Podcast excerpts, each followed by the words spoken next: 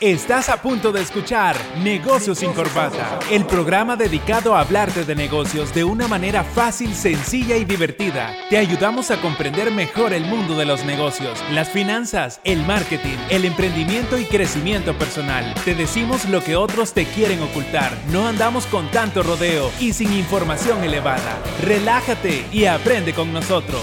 ¡Comenzamos!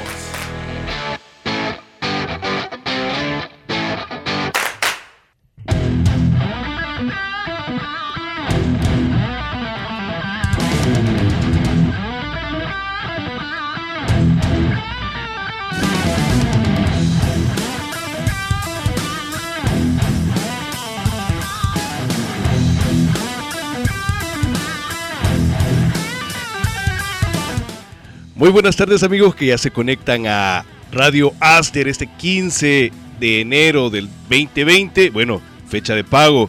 Ya estamos acá con una nueva entrega de su programa Negocios sin Corbata. ¿Cómo estamos Mario? ¿Cómo estamos Javier? Todo bien, contento de estar de regreso en el programa. Fíjate que hoy todo el mundo le está diciendo 2020, nuevo año, ¿verdad? No es 2020, sino que 2020. Pero se oye más marquetero y de eso vamos a hablar ahora. Hoy traemos otro tema de marketing, la estrategia de marketing parte 2, versión número 2. Así que súper contento de estar nuevamente acá con ustedes, con nuestros amigos de ASDER y todas las personas que nos están escuchando y nos están viendo por medio del Facebook Live. Ah, por cierto, un saludo a la gente que nos ve en el Facebook Live. Recuerden que nos pueden escribir al 7235-4121. Hagan sus preguntas. Hoy venimos con información muy importante. Este es el episodio número 15. Y es la segunda parte de las estrategias de marketing. ¿Qué nos traes, Javier? Pues buenísima información. Queremos completar lo que vimos en la última sesión. El último programa que tuvimos acá fue el 11 de diciembre. Ya hace más de un mes que estuvimos por acá, pero venimos con buena información y queremos complementar. Vamos a continuar hablando acerca de la estrategia de marketing. Y pues dado que hace mucho tiempo que estuvimos por acá, vamos a hacer una pequeña recapitulación y estuvimos hablando acerca de la estrategia de marketing. Y sabes que hay muchos negocios que fallan porque no tienen estrategia.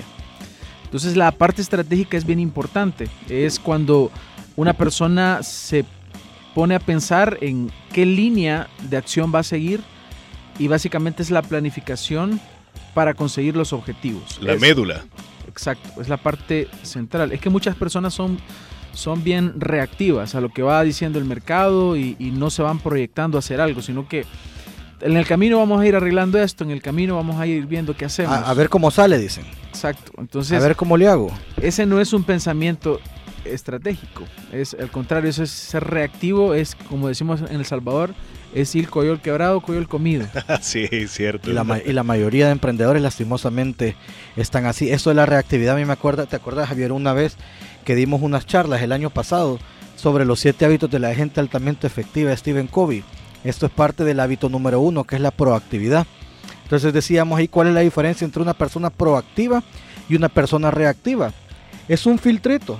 Es un filtro que se llama la toma de decisión. Las personas reactivas no toman decisiones. Las personas proactivas sí toman decisiones y se hacen responsables de su propia vida. Y esto es parte de uno como emprendedor y como empresario. Tenemos que hacernos responsables de los resultados que estamos teniendo. Una vez vi una frase, no me acuerdo qué autor, que decía: yo paso 80% de mi tiempo planeando y 20% actuando.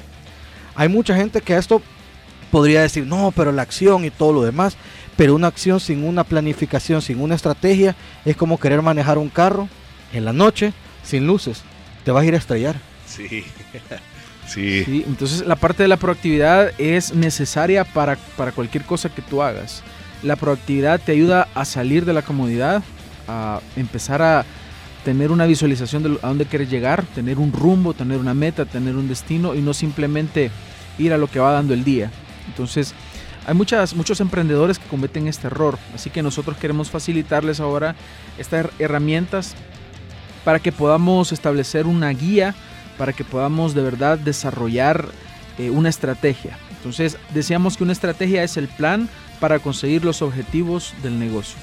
Y es por eso la importancia de los capítulos anteriores, de los episodios anteriores en los cuales hemos hablado acerca de los objetivos, a dónde queremos llegar, hasta dónde nos proyectamos, y los objetivos del negocio nos van a determinar entonces qué acciones vamos a tomar, porque si una acción no va de acuerdo a ningún objetivo, simplemente es un esfuerzo que vas a gastar dinero, vas a gastar tiempo y te vas a enfocar en algo que no te va a producir absolutamente nada.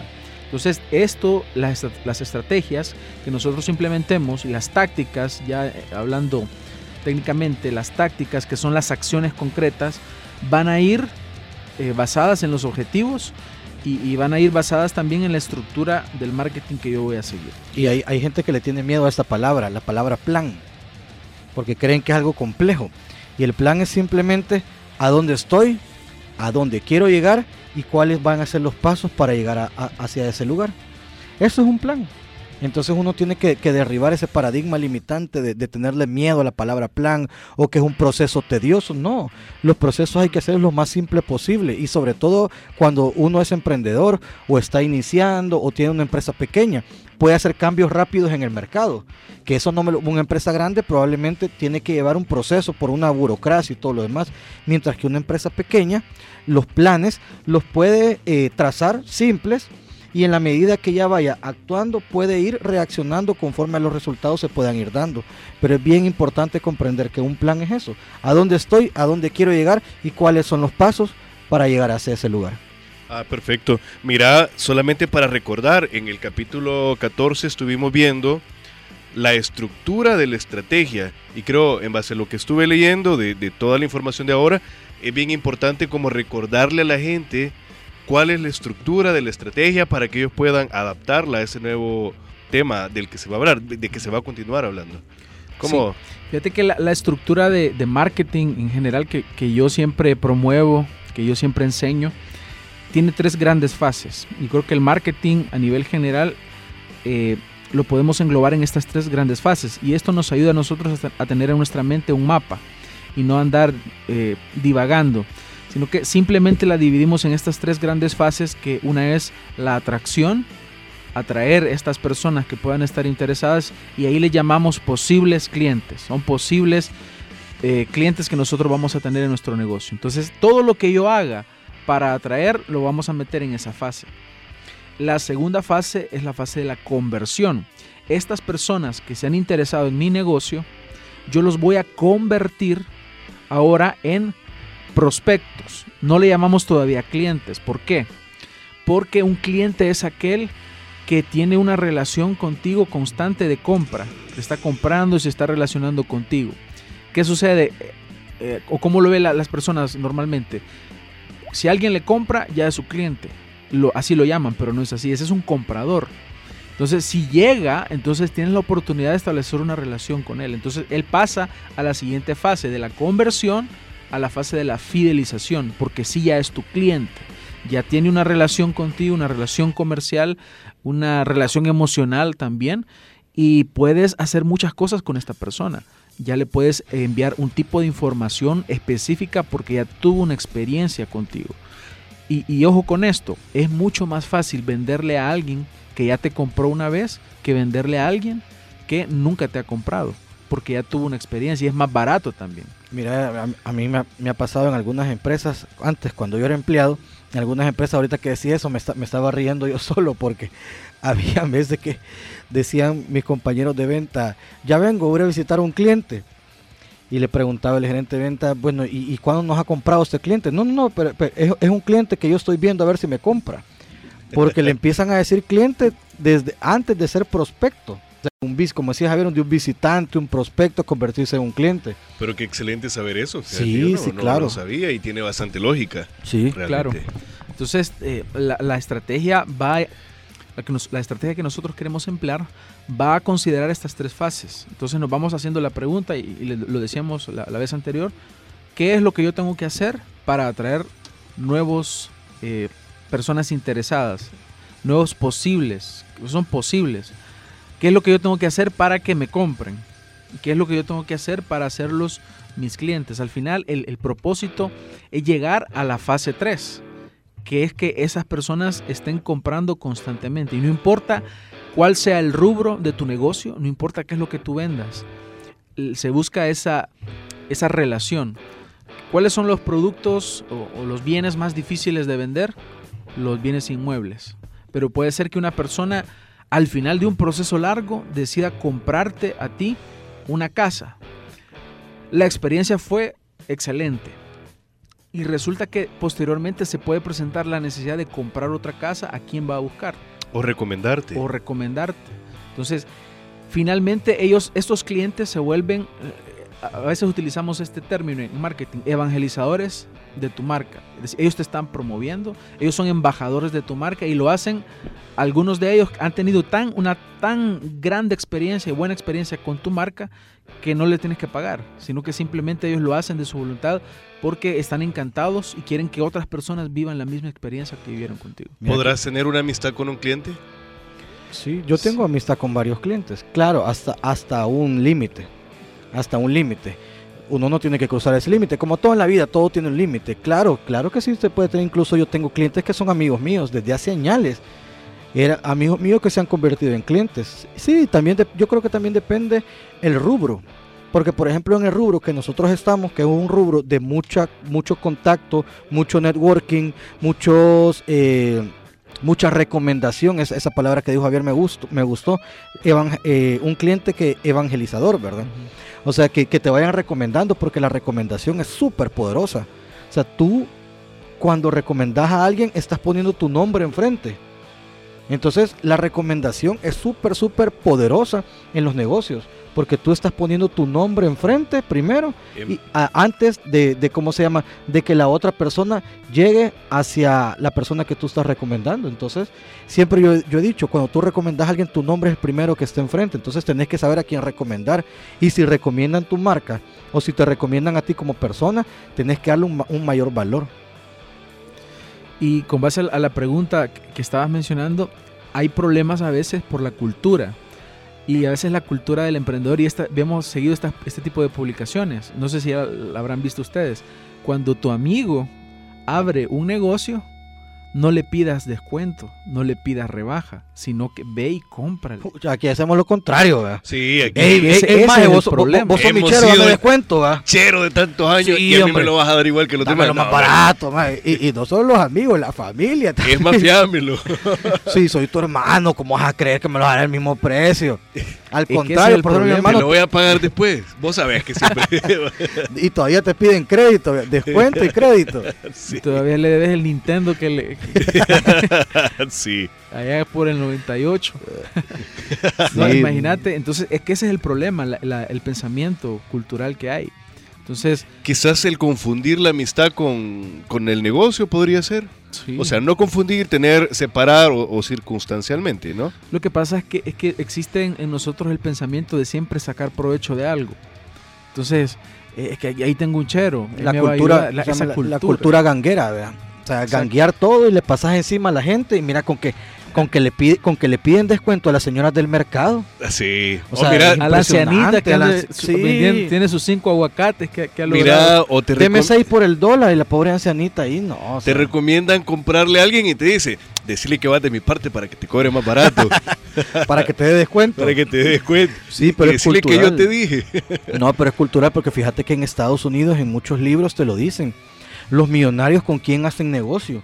Con su familia y con su círculo de amigos, porque el círculo es bien cerrado.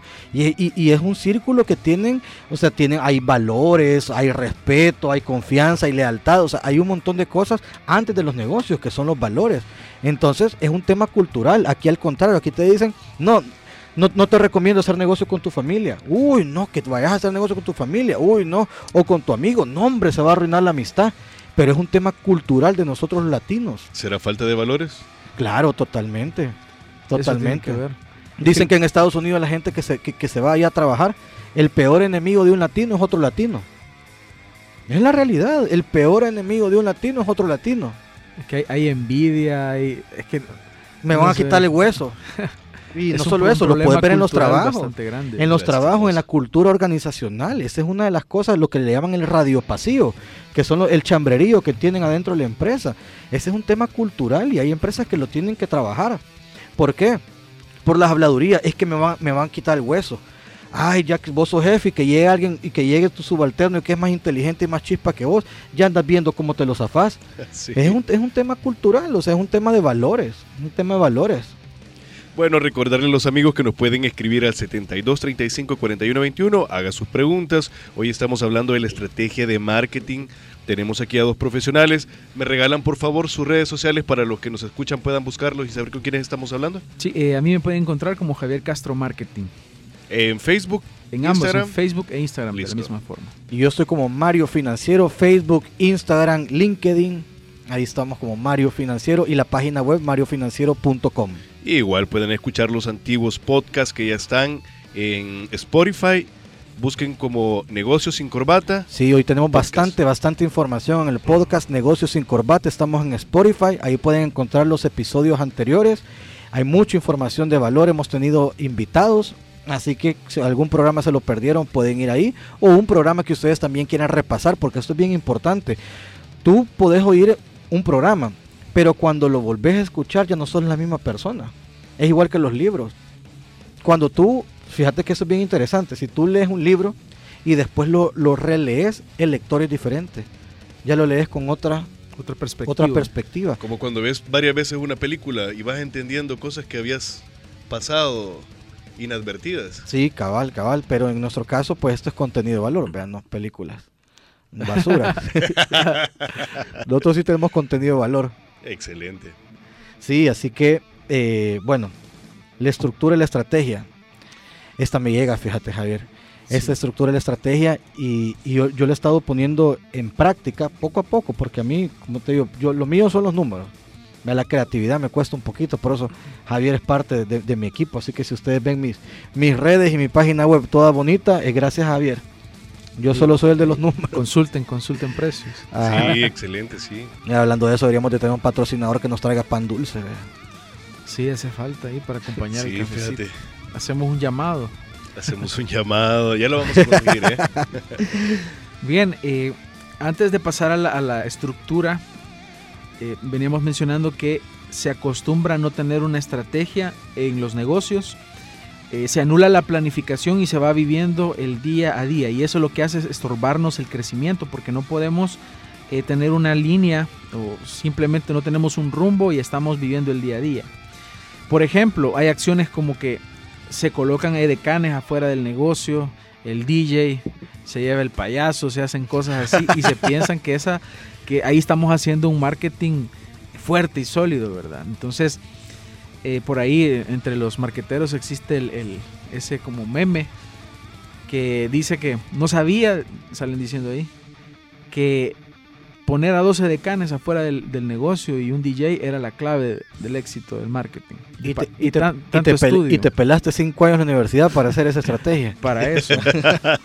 Sí, jodido. Sí. Mira, ahora con el entorno digital que nosotros tenemos, disponemos de una gran cantidad de herramientas que al final vamos a mencionar algunas que les puedan servir. Y es como la punta del iceberg. Ahorita es redes sociales y publicidad digital, pero existen un montón de herramientas.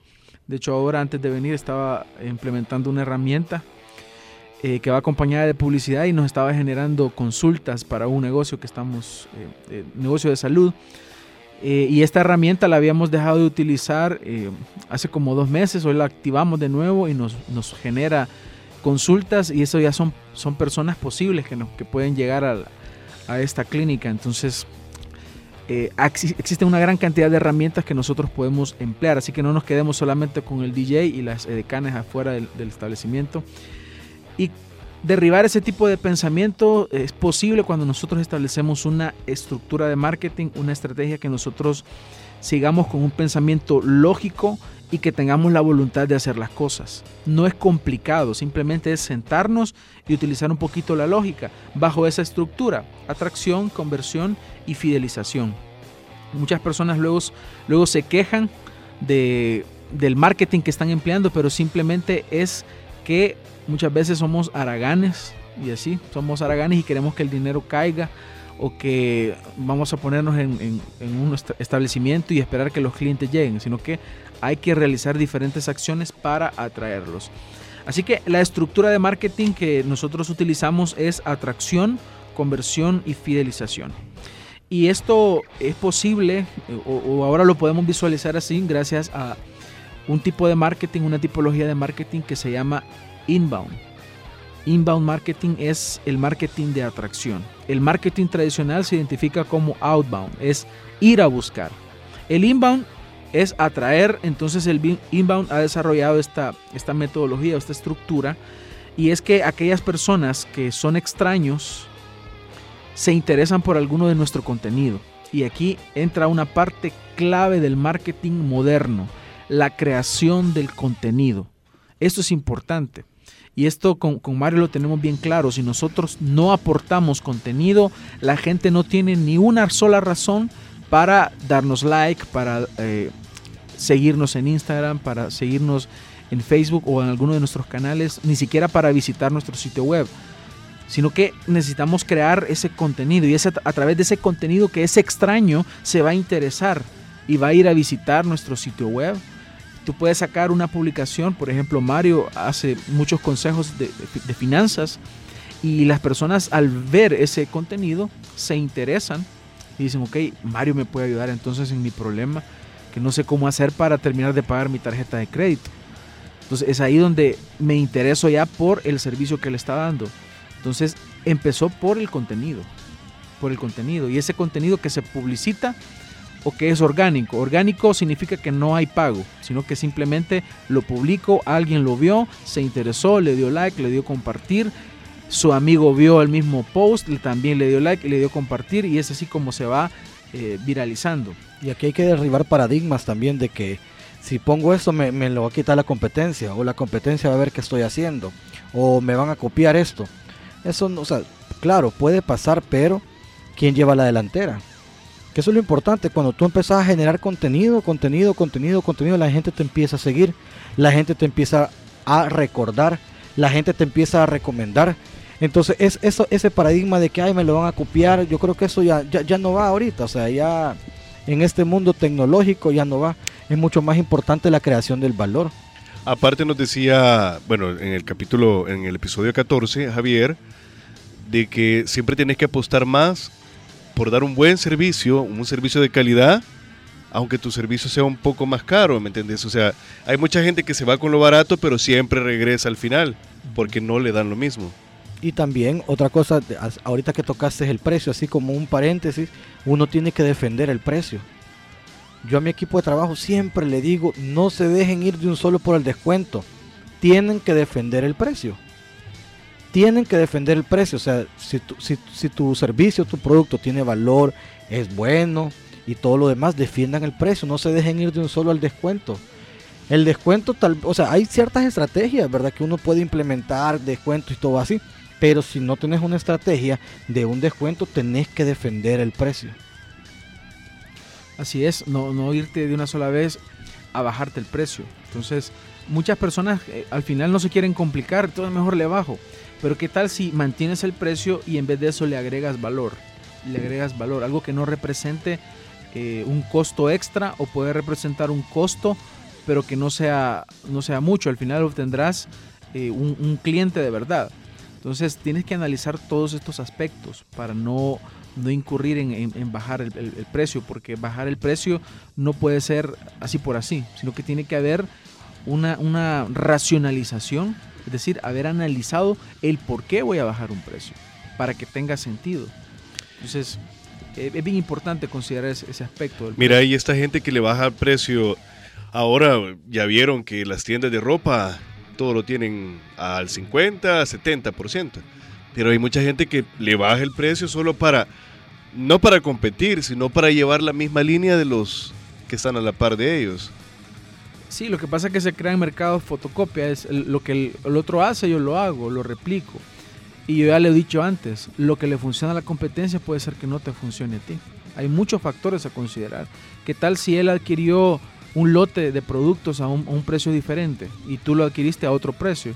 Obviamente tiene... Y le estás perdiendo. Y le estás perdiendo. Entonces, obviamente él tiene ese margen para poder negociar y hacer ese cambio en los precios. Y al final puede ser que gane tal vez... Aunque le baje, tal vez siga ganando. Y eso lo vamos a ver cuando ya veamos la parte financiera, porque mucha gente dice, le voy a recuperar el costo. pero no es el costo que le tenés que recuperar, sino que también son los gastos, porque hay gasto fijo y todo lo demás. Entonces, sacarse de la manga un descuento solo porque el otro lo está haciendo, como dice Javier, mercado fotocopia, no es una buena estrategia. Claro, estas empresas, obviamente son empresas grandes de ropa, ya tienen sus márgenes de ganancia, ya tienen toda, o sea, toda la información financiera detrás de eso como para que ellos puedan dar este precio. También acordémonos que ahorita esa estrategia es para sacar inventario, porque ya viene el inventario de la nueva mercadería. Entonces son, todas estas empresas lo hacen con una estrategia, no se lo sacan de la manga. Y las empresas grandes nunca van a perder, ¿verdad? No, jamás, jamás.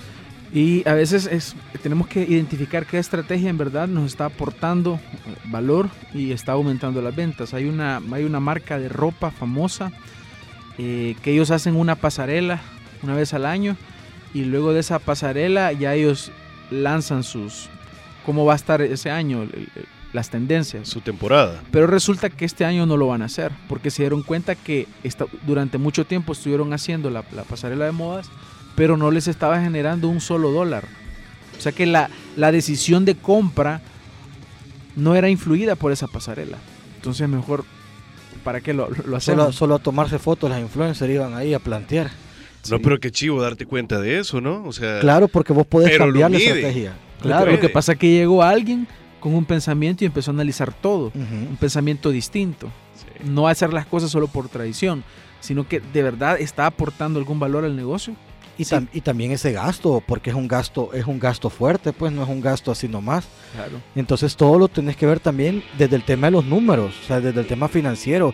Todas esas estrategias se tienen que hacer así, siempre con la parte financiera atrás. O sea, todo esto, como hemos dicho antes, todo esto va ligado, o sea, todo esto es un sistema. Y cada sistema tiene diferentes engranajes, que todos esos engranajes deben de caminar al mismo tiempo la empresa camina. Así es. Y bueno, continuando con esta parte de la atracción, es importante hacer la diferencia en la tipología de marketing que yo estoy haciendo. Por ejemplo, el outbound, que es el marketing tradicional, es únicamente presentar la oferta, presentar las características del producto o el producto en sí, sin antes haber enamorado, haber creado una relación con los posibles clientes. Entonces, veamos estas diferencias. El inbound lo que busca es tener una comunicación bidireccional. Tú haces una publicación en Facebook y las personas te pueden escribir, te pueden preguntar. Tú haces una publicación en televisión, o haces una publicación por ejemplo, en radio o en prensa. Nadie no vas a obtener ningún feedback. En cambio, con el inbound, que utiliza los medios ahora modernos, podemos tener esa comunicación bidireccional y de esa forma atraer a las personas con contenido también de valor, para que estas personas vean que nosotros sabemos de nuestro rubro. Ese contenido de valor es el que entretiene, es el que educa, es el que divierte, es el que informa. Eso es lo que la gente espera recibir de tu marca. Sí, y es súper poderoso. Fíjate que antes de empezar el programa me escribió una persona en Instagram, ni idea quién es. O sea, primera vez que me escribe. Mario, ¿qué me recomendas tú? Me dijo, tengo 2 tarjetas de crédito, ¿puedo hacer un extra financiamiento para hacer una sola cuota? Se me hizo una pregunta, yo con mucho gusto se la respondí. ¿Qué significa esa respuesta? Que ya tengo a un prospecto, o ya tengo una persona que yo le di contenido de valor sin cobrarle ni nada así. Entonces ese es el poder de este tipo de ¿cómo se llama?, de marketing, porque obviamente esta persona, cuando vuelva a pensar en finanzas personales, ¿en quién va a pensar? En Mario Financiero. Y a eso lo que todas las empresas tienen que ir. O sea, las empresas tienen que aprovechar las redes sociales para crear valor. Javier siempre dice algo que a mí me gusta y yo siempre lo tengo en la mente. Yo soy un vendedor, a mí me encanta vender, pero Javier siempre dice algo: las redes sociales no son para vender, hay que vender sin vender. Y eso es bien importante, porque ese es el reto. Ese es el reto, pero vos cuando ves una marca... ¡Ey, qué chido está eso! ¿Sí? ¿Pero cómo? Hay que vender sin vender. Ahí es donde viene la estrategia. O sea, ahí es donde metemos neuromarketing, neuroventa y la estrategia. Claro, uno es su trabajo. O sea, a mí, por ejemplo, o sea, yo tengo años en esto. He pasado por cursos. Yo he gastado miles de dólares en cursos, capacitaciones. O sea, mi información tiene un valor. Claro, pero yo no puedo tapizar las redes sociales de promociones, yo no puedo tapizar las redes sociales de ventas. O sea, ¿quién quiere ver una página donde solo hay ventas? Y vos podés ver cuando hay páginas, sobre todo en Instagram, empresas de ropa que inician o emprendedores que empiezan iniciando con cosas y empiezan tapizando de precios. Mira los seguidores que tienen, 200 seguidores y ellos siguen como a 3000. Ahí te, sí, o sea, ahí te puedes dar cuenta que sí, las redes no son para... Y si vos ves a gente que está en este negocio de, ¿cómo se llama?, que maneja muy bien las redes sociales, vas a ver que la venta es mínima, si es que ponen alguna promoción en venta, pero la mayoría no, la mayoría viene, la venta ¿dónde viene? Cuando te escriben un direct message, cuando te escriben un inbox, ahí es donde viene la venta. En el formulario de la página web. O en la página web, ya cuando tú los mandas a la página web, pero antes no. O sea, porque a nadie le gusta que le vendan, por eso me llega lo que dice Javier, que dice, se llama red social, es para socializar. Claro, la estrategia es vender, pero eso, vendemos sin vender. Excelente. Bueno, chicos, recordarles nada más a las personas que nos oyen que pueden mandar sus preguntas al 7235-4121. No nos cambies, en un momento estamos de vuelta con Mario Financiero, Javier Castro y Eric Marín. Negocios sin Corbata.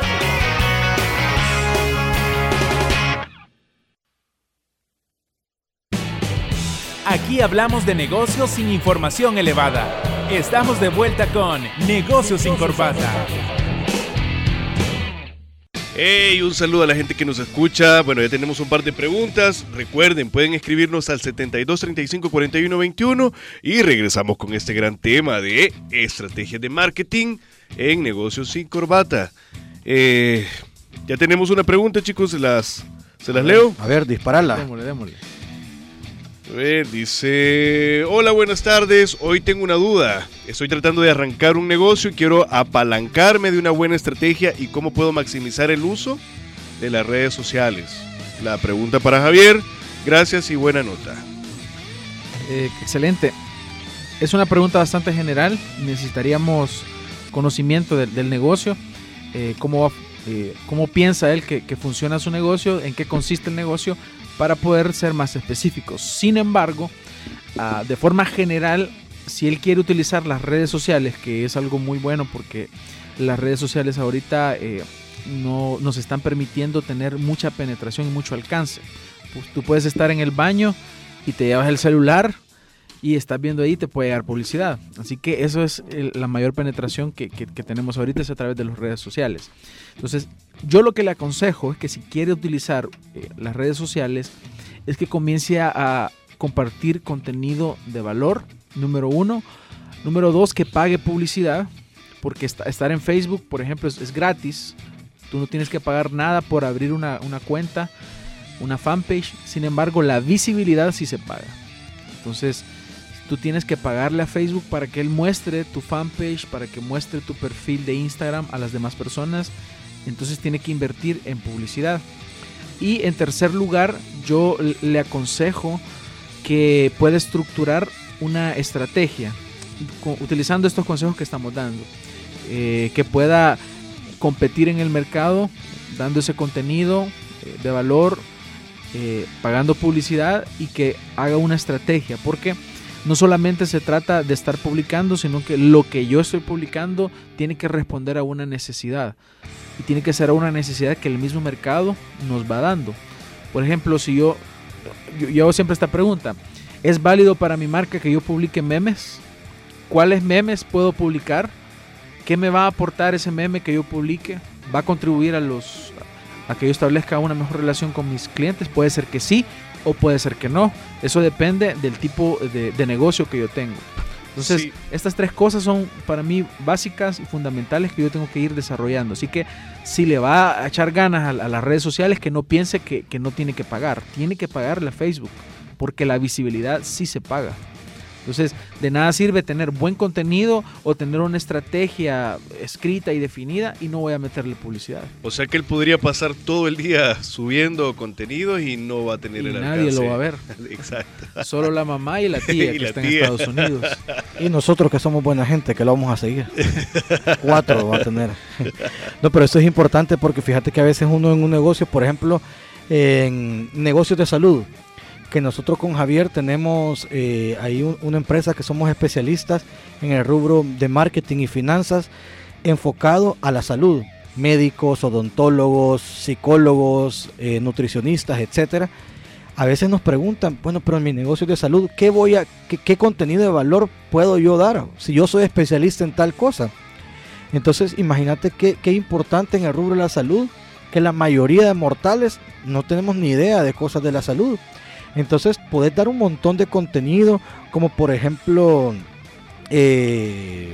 ¿cómo se llama? Limpiezas, como por ejemplo, cómo mantener una vida sana, cómo llevar una vida sana con tu pareja. Puedes hablar del tema de hijos, puedes hablar del tema de la prevención. O sea, hay un montón de temas de que puedes hablar, y de un tema puedes sacar un montón de contenido. Ese es un paradigma limitante que muchos tienen, y yo tenía antes, y yo lo rompí, ese paradigma. ¿Qué voy a decir? Se me va a acabar los temas. ¿Y hoy qué voy a hablar? Son cosas que uno se empieza a mentalizar, y hay tanto, pero tanto, pero tanto contenido. Lo que pasa es que hay que sentarse a crear el contenido, como dice Javier, el plan estratégico, qué días voy a hacer las publicaciones, qué tipo de publicaciones, quién es mi mercado, quién es mi segmento, hacia qué localización, hacia qué país, a todo eso. Uno tiene que sentarse, hacer la tarea para luego ir poniendo contenido. Si no, lo que te va a pasar es vas a empezar a tirar contenido. Y no vas a tener ningún seguidor.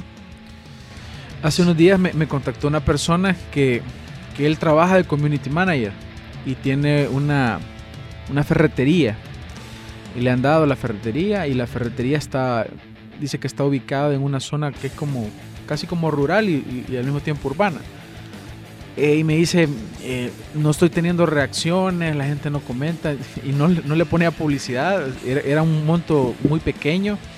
Y cuando voy a revisar las redes, y resulta que solo tenía producto.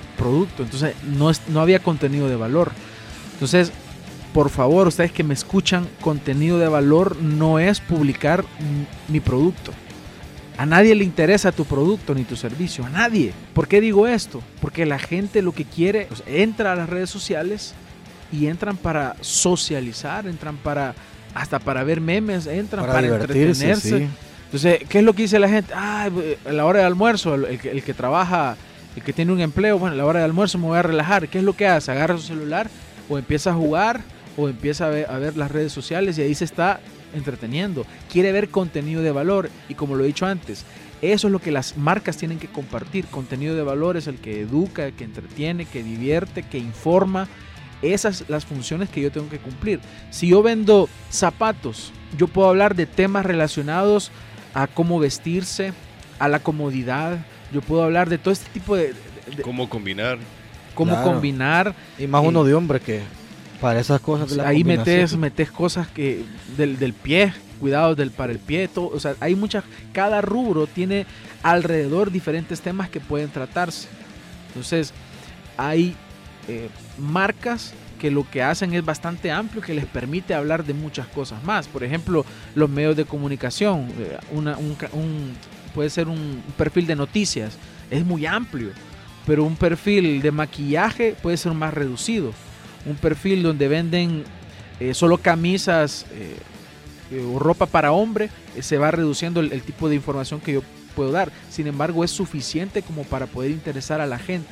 Y tampoco se frustren por el número de seguidores al inicio, porque los seguidores que lo empiecen a seguir son seguidores reales, y eso es bien importante. Uno a veces, yo me acuerdo cuando tenía como 500 seguidores, yo me frustraba.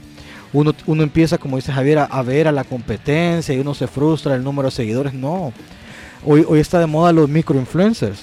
Microinfluencers son personas que tienen pocos seguidores, pero son seguidores reales que van a comprar. Yo he hecho pruebas con influencers, pero nada de ventas, y si son ventas, han sido ventas pero paupérrimas. Claro, porque antes yo no sabía bien cuál era mi mercado. Hoy sí yo sé bien, y con el número de seguidores que yo tengo puedo hacer buenos negocios, porque son gente real.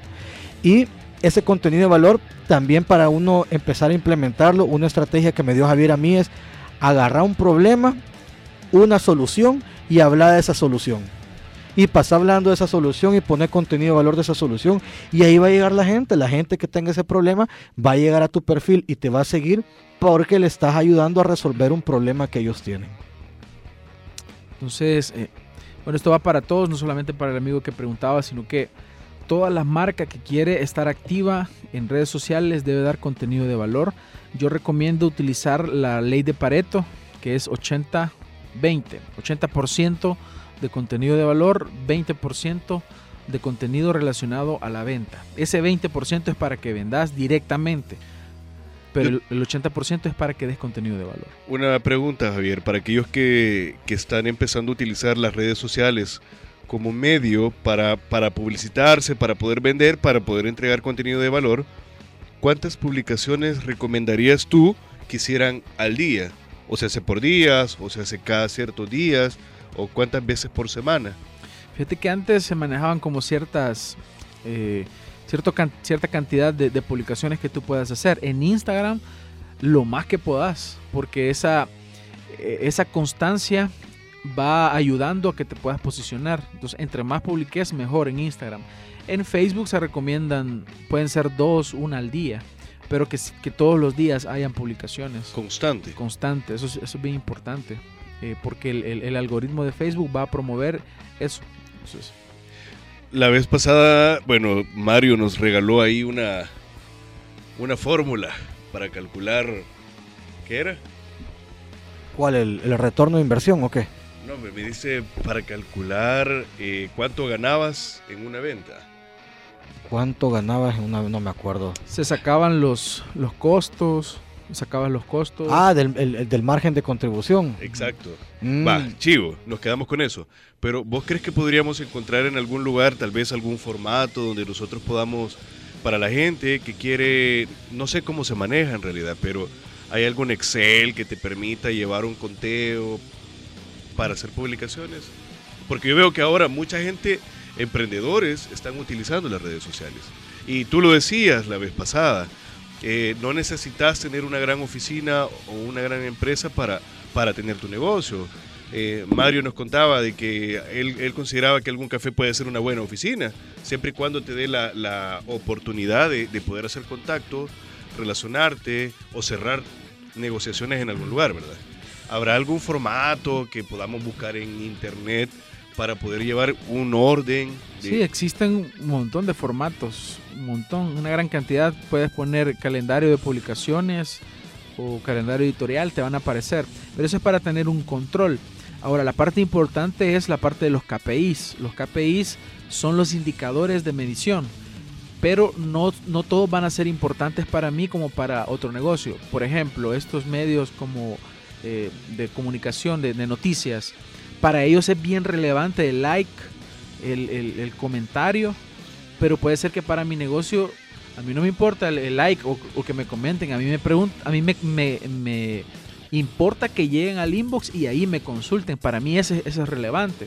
Entonces va a ser diferente ese indicador, pero yo puedo llevar el control. Yo puedo decir, bueno, voy a plantearme publicar cierto contenido y voy a ir viendo cuáles son las reacciones. Entonces pongo la publicación, pongo cuántos likes, pongo cuántos comentarios, pongo cuántos inbox me generó, cuántos shares o compartidos logró, y así lo que voy haciendo es viendo, y poner siempre el horario en el cual estoy publicando, porque al principio yo tengo que ir viendo en qué horario para mí me es más factible publicar. Facebook también te ayuda con una herramienta de estadística para ir midiendo si en realidad ese horario me funcionó. Entonces todos estos parámetros los vas midiendo para que tú sepas cuándo publicar y qué publicar. Entonces, y qué formato, porque te darás cuenta que el video tiene más alcance que una imagen o que un texto. Tiene más alcance el video. A partir de que Facebook se vuelve la competencia de YouTube, porque ahora Facebook nos permite monetizar los videos cuando alcanzo cierta cantidad de vistas. Entonces ya puedo meter ahí mis datos y ya se monetiza eso. A partir de que Facebook promueve el Facebook Watch, es que nos permite tener más alcance con los videos. Entonces eso es funcional también para Instagram, si te das cuenta. Haces un video y tiene más alcance, más vistas. Lo promueve más, porque a Facebook le interesa que se promueva más el video. Entonces, sí, eso sí es interesante. Interesante. Así es como debes estructurarlo para ir teniendo un control, porque creo que básicamente lo que querés llegar es a tener un control. Sí. Y conocer la información que te sirva para poder tomar decisiones. Y así creo que identificas también el público, el horario en el que tenés que publicar. Y lo que le gusta a la gente. Y lo que le gusta a la gente y en qué horario más o menos se comunican con vos, ¿sabes? Ah, bueno, yo he notado que mi público está entre 4 de la tarde a 6 de la tarde, ¿va? Entonces ya voy buscando como ese horario. Uh-huh. Y eso depende de la marca. Porque si mi segmento es, por ejemplo, amas de casa, ellas van a poder, cuando empiezan las clases, ¿qué es lo que sucede? Las señoras pasan más tiempo libre en la mañana, porque los hijos andan estudiando, aquellos que estudian, que la mayoría estudian en la mañana. Entonces quiere decir que en ese lapso de la mañana las personas van a tener mayor conectividad, ese segmento. En la noche o en la tarde tal vez no. Entonces va a depender de la marca y del rubro en el que yo me esté desarrollando. Ah, qué chivo, ahí vas identificando tu segmento. Ahora quiero compartir con ustedes algunas tácticas. Acuérdense que la diferencia entre táctica y estrategia es que la estrategia es el plan que yo voy a seguir para alcanzar los objetivos y la táctica es la acción que me va a ayudar, la acción directa a conseguir ese objetivo. Y voy a mencionar un montón, así que pongamos atención ahí. Papel y lápiz ahí. Obviamente, primero, abrir una fanpage. ¿Y por qué esto tan básico? Lo digo porque muchos emprendedores tal vez no han identificado la diferencia entre un perfil y una fanpage y se ponen a vender desde el perfil, un perfil personal.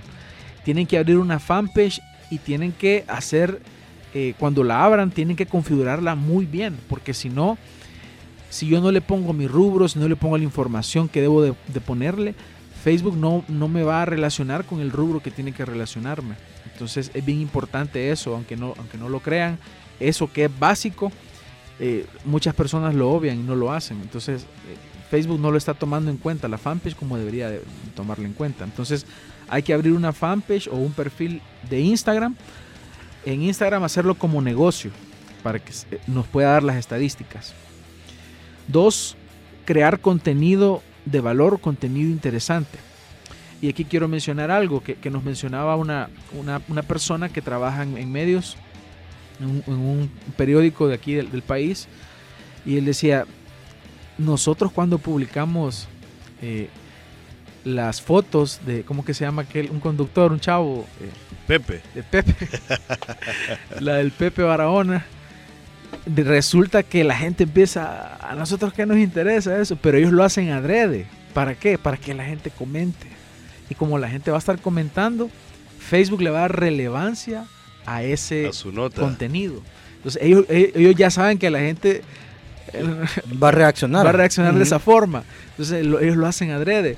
Entonces bueno, cuando ellos publican así funciona. Entonces, ¿a qué quiero llegar? Que si tú publicas algo que de verdad sea relevante, por eso es que dicen ahí no hay publicidad mala. Si te pasó algo en tu negocio y alguien lo viraliza, resulta que la gente va a conocer tu negocio. Te da publicidad gratis. Entonces ahí algo se viraliza. Entonces cuando tú colocas algo que de verdad sea interesante o que cause alguna especie de reacción, va a beneficiar a tu negocio. Porque al final la gente va a compartir ese contenido. Entonces publica contenido de valor, contenido interesante. La gente lo que considera buenísimo lo comparte. Número 3, hacer muchos videos.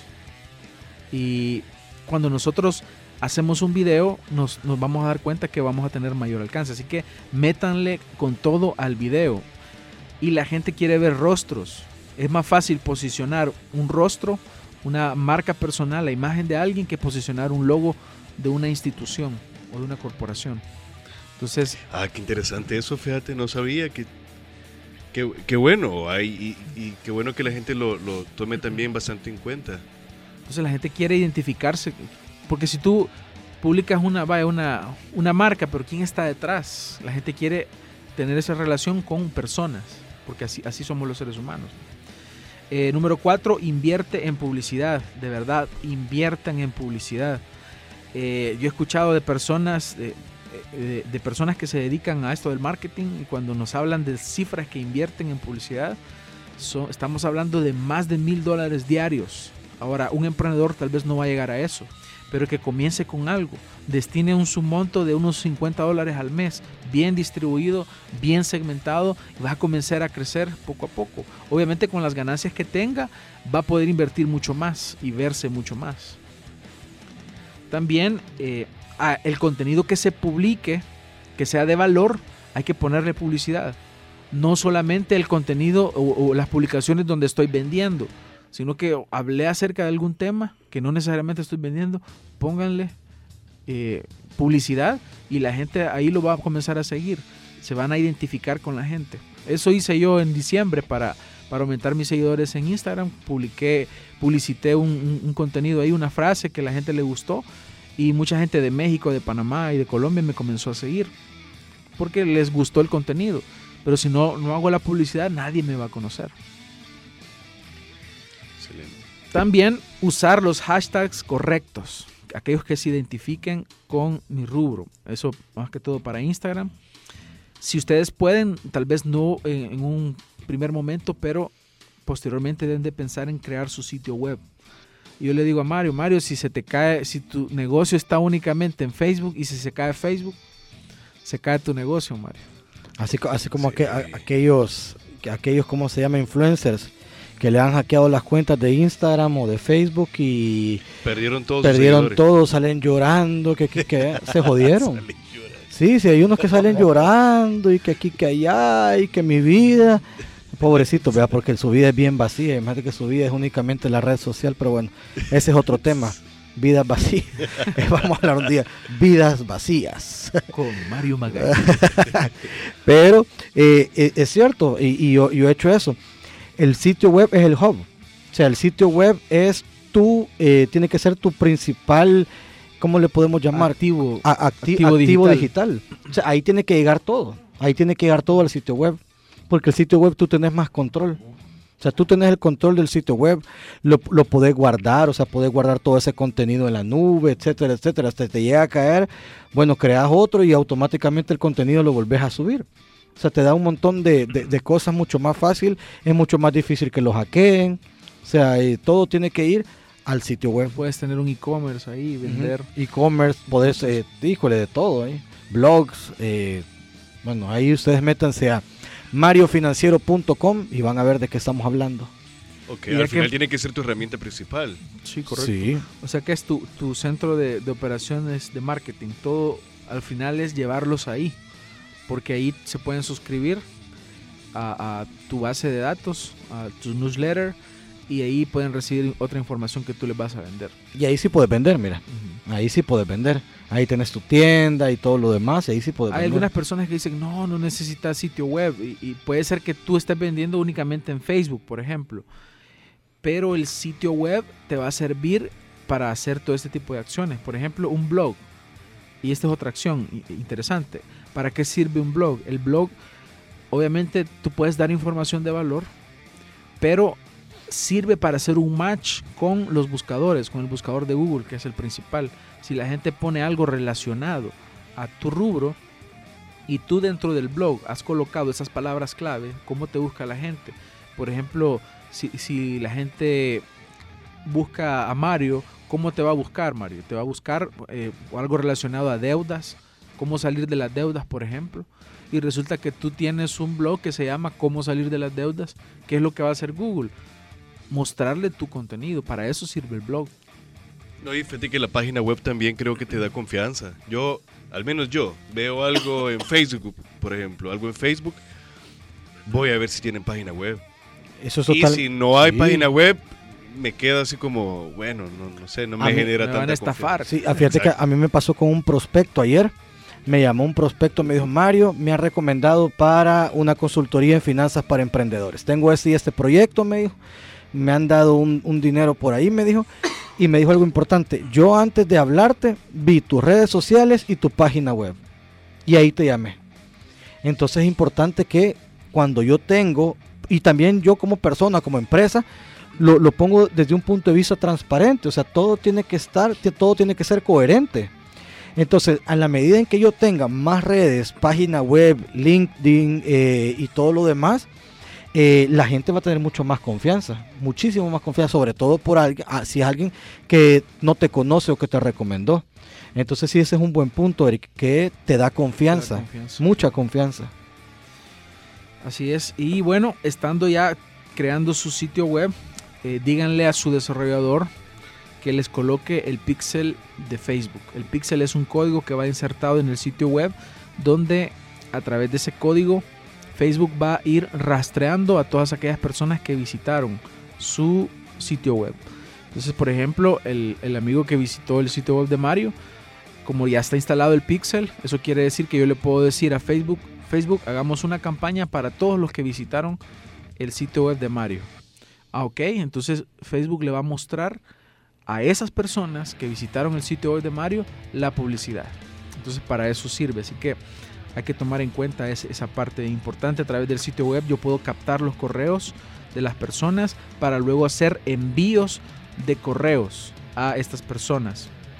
También otra estrategia, otra táctica importante es crear nuestra base de datos en WhatsApp para poder utilizarla y hacer comunicación con ellos.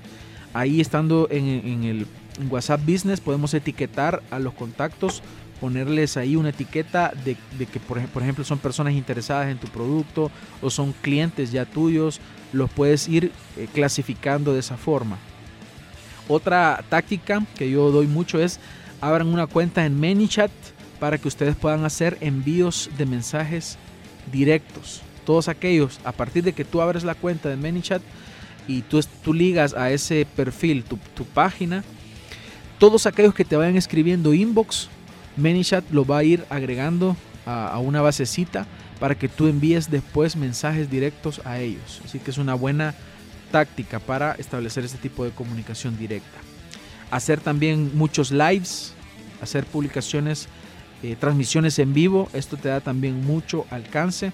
Puedes salir mostrando algún producto, hablando de algún tema, cómo se usa, algún tema relacionado a ese producto, y al final estás vendiendo, estás viendo o mostrando cómo funciona tu producto o tu servicio. También recomiendo mucho entrar a Google Mi Negocio y establecer ahí tu PIN para que puedas aparecer en el mapa de Google, y obviamente también hacer publicidad en Google. Es facilísimo. Ahora, como ha avanzado tanta la información, se dice que sea todos estos Facebook, Google, todas estas plataformas de publicidad se han democratizado. Es decir, cualquier persona que tome algún tutorial en YouTube puede hacerlo. Se sienta. Claro, obviamente la curva de aprendizaje es un poquito larga, y si tú quieres evitarte eso, entonces contratas a profesionales que ya lo saben hacer. Esto es para, pues, si tú quieres hacerlo. Compartir publicaciones de otros también nos ayuda a tener alcance. Es bien importante. Usa fotografías reales en tus publicaciones. No abuses de los bancos de imágenes, porque hay muchos bancos de imágenes que vos ves, la publicidad que la tiene un negocio y ves que la tiene otra, la misma foto, porque la bajaron del mismo lugar. Cuando ahora con los celulares tú puedes obtener buenas fotografías, ya no necesitas un gran equipo. Ahora, si tienes la oportunidad de tener un mejor equipo, mucho mejor, ¿no? Pero utiliza fotografías reales. O contratar fotógrafos también. O contratar fotógrafos. Pueden contratar a Eric. Sí, ahí estamos a la orden. A Eric Marín, fotógrafo. Y bueno, me quedo aquí con estas, por el tiempo, con estas acciones que son directas, concretas, que tienen que comenzar a hacer. Buenísimo. Dimos de estrategias y también la acción. Hey, hablando de acción, tenés una frase por ahí, Javier, ¿verdad? Una frasecita que Javier nos ha traído. Buena idea esa que dio Javier ahora, fíjate, de que antes de cerrar cada programa vamos a tirar una frase poderosa o vamos a recomendar ciertos libros. Excelente. Para que las personas se empiecen a educar. O esta frase también, que a mí me encantan las frases poderosas. Yo tengo, yo ocupo Trello, ahí yo manejo ciertas frases y voy poniendo las frases que me gustan, porque esas me ayudan también a inspirarme. A crear contenido también. También, inspirarme, crear contenido. ¿Están listos para la frase? Ahí debería poner una musiquita. Esta frase es bien sencilla, bien cierta. Y aquí va, esta es una frase de Seth Godin. Dice, el costo de equivocarse es menor que el costo de no hacer nada. Pero decirlo con la voz de locutor que tenés. El costo de equivocarse es menor que el costo de no hacer nada. ¡Bárbaro! Ahí está. ¡Bárbaro! Sí. Talento oculto, mira. Para contrataciones. Está bueno. Para contrataciones, Javier Castro Marketing. Ahí está. Ahí está. Muy buena frase. Sí, buenísima. Buenísima. Sí, o sea, a veces las personas piensan que no hacer nada, por no arriesgarse, todo va a estar bien, pero resulta que estamos perdiendo muchas oportunidades, entonces hay que entrarle a la acción. Todas estas acciones concretas que les hemos dado pueden comenzar con lo más básico, abriendo una fanpage, configurarla bien y poco a poco le vamos agregando nuevas acciones. Ya no hay por qué poner excusa, ¿verdad? Ya, bueno, ya vimos, Facebook, podés tener tu negocio gratis, podés hacer una pequeña inversión para probar. Yo creo que siempre hay un retorno. Claro, para bien. Totalmente. Así que bueno, esta es la parte más difícil que a mí nunca me ha gustado, pero hemos llegado al final de este programa, amigos. Recuerden, pueden escribirnos al 7235-4121. Regálenos, por favor, sus redes sociales, amigos. Pueden encontrarme como Javier Castro Marketing en Facebook y también en Instagram. Mario Financiero, Facebook, Instagram, LinkedIn y mariofinanciero.com. Y antes que se me olvide, la próxima semana tenemos invitado. Invitada. Vamos a tener una invitada buenísima que a mí me encanta porque es una persona súper chispa, es una persona que apoya muchísimo a los emprendedores. Tiene su propia empresa, tiene una empresa también de estrategias, también da clases en la universidad, y a mí lo que más me gusta es que es disruptiva. Súper disruptiva. Entonces, no se lo pierdan, no les voy a decir quién es. Véanlo en nuestras redes sociales, las redes sociales de ASDER, en las redes sociales de Negocios sin Corbata, en las redes sociales de Javier, en mis redes sociales. Ahí vamos a decir quién va a ser nuestra invitada de la próxima semana. Solo les digo que va a estar buenísimo ese programa. Recomendarles también que pueden adquirir el libro de Mario Financiero. Estamos en Amazon. Ahí en Amazon ustedes pueden poner Mario Magaña, Finanzas para Emprendedores, y ahí está mi libro. Excelente. Bueno, amigos, nos escuchamos el próximo miércoles a las 3:30 como ya es. A las 3 va a ser, ¿verdad? Más sí, hoy va a ser un poquito más temprano, de 3 a 4 lo vamos a hacer ahora. Ah, mejor. Por el tiempo de la invitada. Bueno, empezamos media hora antes para aquellos que están pendientes. Acaba la hora del café, fíjate. La hora del café, y bueno, vamos a venir con un patrocinador que nos va a traer ahí unas peperechas y unas semitas. Un pan dulcito rico. Bueno, esto ha sido todo, amigos. Nos escuchamos el próximo miércoles y nos vamos con una canción para despedirnos. Esto fue Negocios sin Corbata, el programa dedicado a hablarte de negocios de una manera fácil, sencilla y divertida. Te esperamos el próximo programa para hablar de negocios, finanzas, marketing, emprendimiento y crecimiento personal. Hablemos de negocios sin corbata.